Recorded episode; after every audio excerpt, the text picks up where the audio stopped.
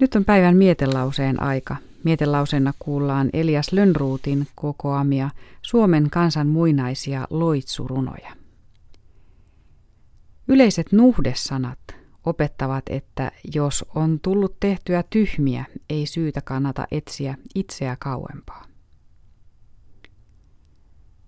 Ku käski pahalle työlle, kempä kehnolle kehotti, nokkoasi nostamahan, karseasi kääntämähän, tekemähän näitä töitä, töitä kalman katkomahan.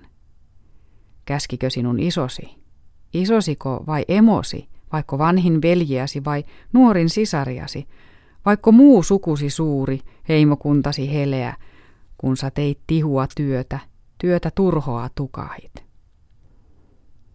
Eipä käskenyt isosi, ei isosi, ei emosi, eikä vanhin veljiäsi, ei nuorin sisariasi, eikä muu sukusi suuri, heimokuntasi heleä. Itse teit tihua työtä, katkoit kalman karvallista, laait paljolta pahoa, aivan päästäsi omasta. Ylitse tahon Jumalan, päitse auvon autuahan. Onnea puolestaan aneltiin näin. Anna luoja, suo Jumala, anna onni ollakseni, suo rauha eleäkseni, hyvin ain asuakseni, oman pellon pientarella, kaiken kartanon navalla. Iltapäiväni iloksi, aamupäivän armahaksi. Ole puolla poikiesi, aina lastesi apuna. Aina yöllisnä tukena, päivällisnä vartijana.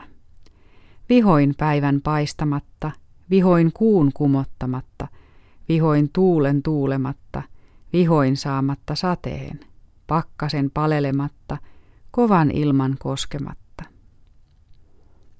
Aita rautainen rakenna, kivilinna liitättele ympäri minun eloni, kahden puolen kartanoni.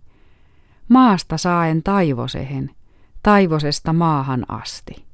Asukseni, ainokseni, tuekseni, turvakseni, jonka turvin työt tekisin, varan vettä souteleisin, et ei liika liioin söisi, vastus viljalta vetäisi.